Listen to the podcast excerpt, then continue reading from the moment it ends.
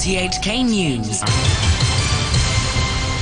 It's one o'clock. I'm Aaron Tam. The headlines. A major government reshuffle sees John Lee replace Matthew Cheung as chief secretary. Two U.S. senators have called on President Biden to impose sanctions on those responsible for Apple Daily's closure, including foreign banks. And an infectious disease expert has welcomed reimposing a 21 day quarantine on UK arrivals. Sec- Security Secretary John Lee has been appointed as Hong Kong's new chief secretary, becoming the city's first top minister with a police background. Current police chief Chris Tang will in turn take his place as the se- security secretary, even though former police officers will now occupy two of the territory's most important positions. Chief Executive Carrie Lam says the appointments were made on merit and dismissed suggestions that they're a sign that the SAR is becoming some sort of a police state. Richard Pine reports. 各位传媒朋友，各位香港市民。 Carrie Lam introduced her new top officials at a press conference, saying Beijing had approved the appointments on her recommendation. John Lee replaces career bureaucrat Matthew Cheung as chief secretary. He spent almost four decades as a police officer before joining the Security Bureau, and the CE says while it's true that his experience has mostly been related to law enforcement, he is the best man for the job, even without extensive experience in the other policy areas that he'll have to deal with as her right hand man. One is looking for uh, leadership, vision, uh, diligence, and also a commitment to serve the community of Hong Kong. Of course, uh, for people who have extensive experience in a diversity of areas, that may be helpful, uh, but I don't think that is a prerequisite. So uh, the mere fact that a particular candidate um, does not have that full range of experience uh, is not one of the uh, most important factors. So I have every confidence that with John's uh, rich experience and the leadership and capability he has demonstrated in various positions in the government, he will be able to uh, perform very well. Police Commissioner Chris Tang replaces John Lee as security chief. In brief remarks, he said he'd do his best to protect national security. One of his deputies, Raymond Siu, will take his place as the top cop. Carrie Lam also urged people not to speculate on the significance of having two former police officers on her ministerial team, stressing that the appointments were made purely based on merit. Even though this major reshuffle is coming with just a year left in her administration, Mrs. Lam said it's a good time now to step forward and start anew. Outgoing Chief Secretary Matthew Cheung is leaving almost after five decades in government. He didn't say whether it was his idea to leave, only saying he's grateful for the trust and support that he had been given by the central government and all the chief executives he's worked for. It has been my true honor and privilege and given me much satisfaction to have served the Hong Kong community for nearly 50 years in various positions, especially in my service for the country and the Hong Kong Special Administrative Region, as well as, of course, participation in the implementation of the very important one country, two systems uh, arrangement since Hong Kong's return to the motherland. Carrie Lam thanked him for his tireless service, saying he made great contributions to Hong Kong. She said she wished him good health and a happy life. Two leading U.S. senators have called on President Biden to impose sanctions on those responsible for the closure of Apple Daily newspaper, including foreign banks. Republican Senator Pat Toomey and Democrat Chris Van Hollen said their Hong Kong Autonomy Act required mandatory sanctions on people and entities that directly undermined Hong Kong's autonomy and secondary sanctions on banks doing business with them. They said the breathtaking crackdown on Apple Daily, the arrest of its executives, and the freezing of the company's assets resulted in the paper's closure. Banks including Citi and HSBC have previously said they must comply with the laws and regulations of the countries in which they operate. An infectious disease expert says a high viral load of the Delta COVID variant in sewage in Tai Po means there must be a number of sufferers there. Authorities will confirm today if a 27 year old airport worker in Tai Po is the city's first local case of the variant. Joseph Tsang welcomed the reimposing of a 21 day quarantine on UK arrivals where the Delta variant is prevalent. He said sufferers may not know they have it because of the absence of fever people getting fever is much lower than before. The main symptoms for the Delta variant usually includes headache. Around 60% cases with severe headache, as well as to have a sore throat and a sneezing, running nose, which also account for another 50% to 60%. So somehow people may not able to pick up those symptoms because without any fever at all and not able to appreciate that he or she may somehow already. Mainland state media say a fire tore through a martial arts training center in Henan province this morning, killing at least 18 people. The blaze at Shangqiu City also wounded 16. It's unclear what caused the fire. Japan is to give a million additional doses of AstraZeneca vaccine each to Taiwan and Vietnam. The Japanese Foreign Minister Toshimitsu Motegi said arrangements were also being made to send a million doses each to Thailand, Malaysia, Indonesia, and the Philippines. The fate of roughly 120 million doses of AstraZeneca was up in the air in Japan earlier after the government paused the rollout of its use, given reports of negative side effects in other countries. The Canadian Prime Minister Justin Trudeau says his country must learn from the mistakes of the past after the second find in a month of unmarked graves at former Roman Catholic residential schools. Cowessess First Nations said ground penetrating radar had found 751 bodies, but it said the site in Saskatchewan was believed to contain the graves of adults as well as unknown number of children. The chief of the Federation of Sovereign Indigenous Nations in Saskatchewan, Bobby Cameron, said this discovery won't be the last. We are seeing the results of the genocide that Canada committed here. We will find more bodies and we will not stop until we find all of our children. We will do a search of every Indian residential school site and we won't stop there. We will also search all of the sanatoriums, the Indian hospitals, and all of the sites where people were taken and abused, tortured, neglected, and murdered. U.S. President Joe Biden says a deal has been reached with Democrat and Republican senators on rebuilding and modernizing America's aging infrastructure. The bipartisan agreement comes after weeks of tense negotiations and now needs to be sold to Congress. Mr. Biden initially wanted $2 trillion to overhaul and upgrade America's roads, bridges, and transport, but he backed a $1.2 trillion package. He said the deal was badly needed. Investments we'll be making as a result of this deal are long overdue. They'll put Americans to work in good paying jobs, repairing our roads and our bridges. They'll deliver high speed internet to every American home, bringing down the price that people pay now for internet service. And they'll close the American digital divide. Democratic Senator Kyrsten Sinema praised the deal's benefits. It invests in green energy and climate, recognizing the changing nature of our country and our future. It invests in broadband, in our power grid, in our structures. And we are delighted to go back to the Hill and begin earning more support from both Republicans and Democrats to get this bill across the finish line. But the president and Democrat leaders have also said the bill should be passed in tandem with a human infrastructure bill. This would increase spending on home health care, child care, and paid leave. Republicans have already made clear they are not prepared to do this.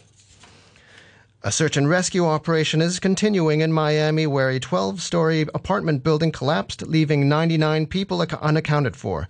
One person is confirmed dead. These witnesses at the scene expressed their shock. We have friends who have family that live in the building. You know, we don't even know if they're okay. Some of them are okay. We don't know if the rest are okay. We really like it's just you know like it like it, it's very shocking. Like we're shook. We're pretty shook. Literally, the entire half of the building is completely demolished and on the floor in pieces and everything. And I have no words to explain really what's going on through my mind. Leaders of the European Union's biggest member states have been pressing an EU summit to renew the bloc's direct contacts with Russia, which were broken off when Moscow annexed Crimea seven years ago. German Chancellor Angela Merkel and the French President Emmanuel Macron have said the EU can't leave it to President Biden after his summit with President Putin, but others have warned that Russia won't respect unilateral concessions. Stocks. A short time ago, the Hang Seng Index was at 29,209, 334 points up on the previous close. Turnover stands at $77 billion. Currencies. The US dollar is trading at 110.83 yen. The euro is standing at 1 US dollar and 19 cents. The pound is worth 10 Hong Kong dollars and 81 cents. Hong Kong football champions Kitchee are hoping their good form can carry over to their next Asian Champions League match against Japan's Cerezo Osaka. Kitchee marked their return to the competition last night with a 2-0 win over Port FC in Thailand, where all the Group J matches are being played over two weeks. Dejan Damjanovic scored Kitchee's second goal to match Lee Dong-guk's record for most Asian Champions League goals with 37. Cerezo defeated Guangzhou 2-0. Our football commentator Chris K.L. Lau says Kitchee will need their stars to deliver once again when they play Cerezo on Sunday. Kitchee will have to again display their grit and persistence that they showed last night and be equally, if not more, disciplined in defense if they want to gain a result. Cerezo did beat Guangzhou FC, though Kitchee should actually be a sterner test. Cerezo Osaka's main striking threats come from Australian striker Adam Taggart and their influential attacking midfielder Hiroshi Kiyotake, known for his intricate passes and assists. Kitchee's Dejan Damjanovic will be keen to steal his place in history by simply scoring one more goal to become the Asian Champions League all-time highest scorer. Here's the chances over these group games. Expect an exciting game and possibly a Kitchee win. Now to Euro 2020. the England midfielder Jordan Henderson says Germany are a team that cannot be taken lightly. The two sides are set to meet in the last 16 at Wembley. The Germans were heading for an early exit, but they survived thanks to a late equalizer from Leon Goretzka in the final group game against Hungary. Germany have won only five of their last 12 games. Henderson says none of that matters when the two nations take to the pitch on Tuesday. I look at the players they've got quality all over the pitch. Going to be a very tough test.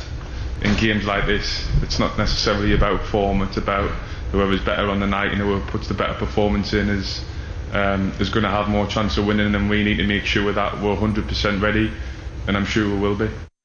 The last 16 kicks off tomorrow night with Denmark versus Wales in Amsterdam.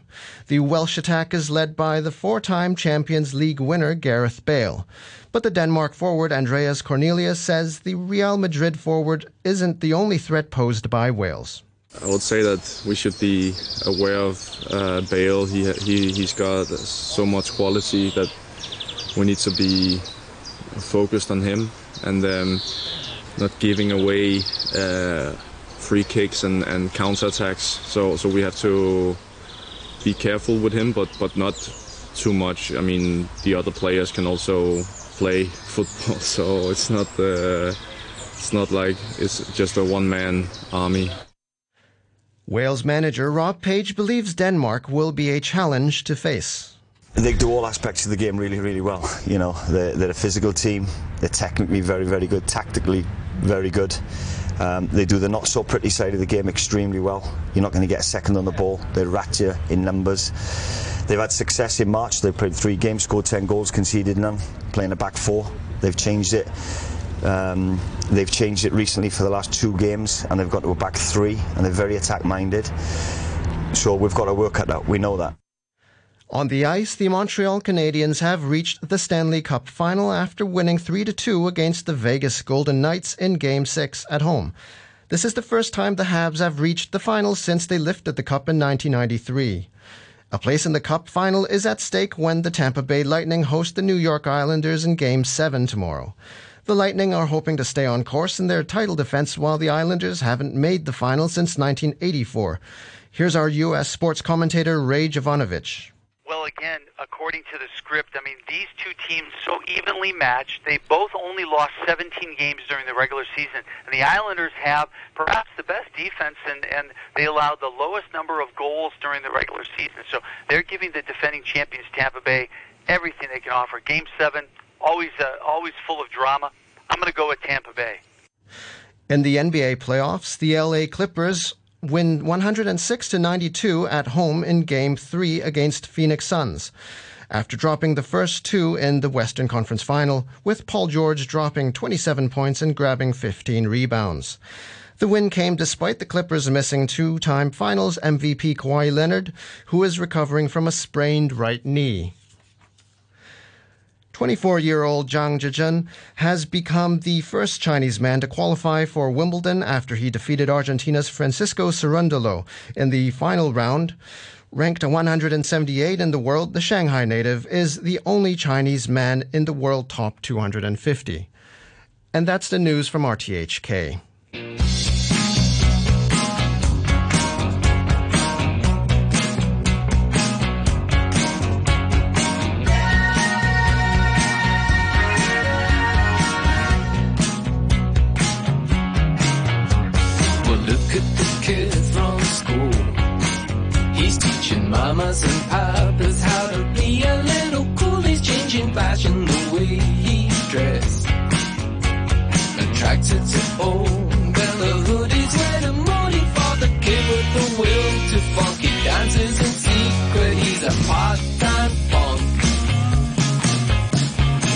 getting off the plane. She wants to write a thesis on the population of the privilege. the kids fighting up the lane. The shoplifting, just drifting like the switchblade on the crossbar. of there's trouble, she's got the moves. She's taken an elementary class in Kung Fu. A lamp my washing in the laundry.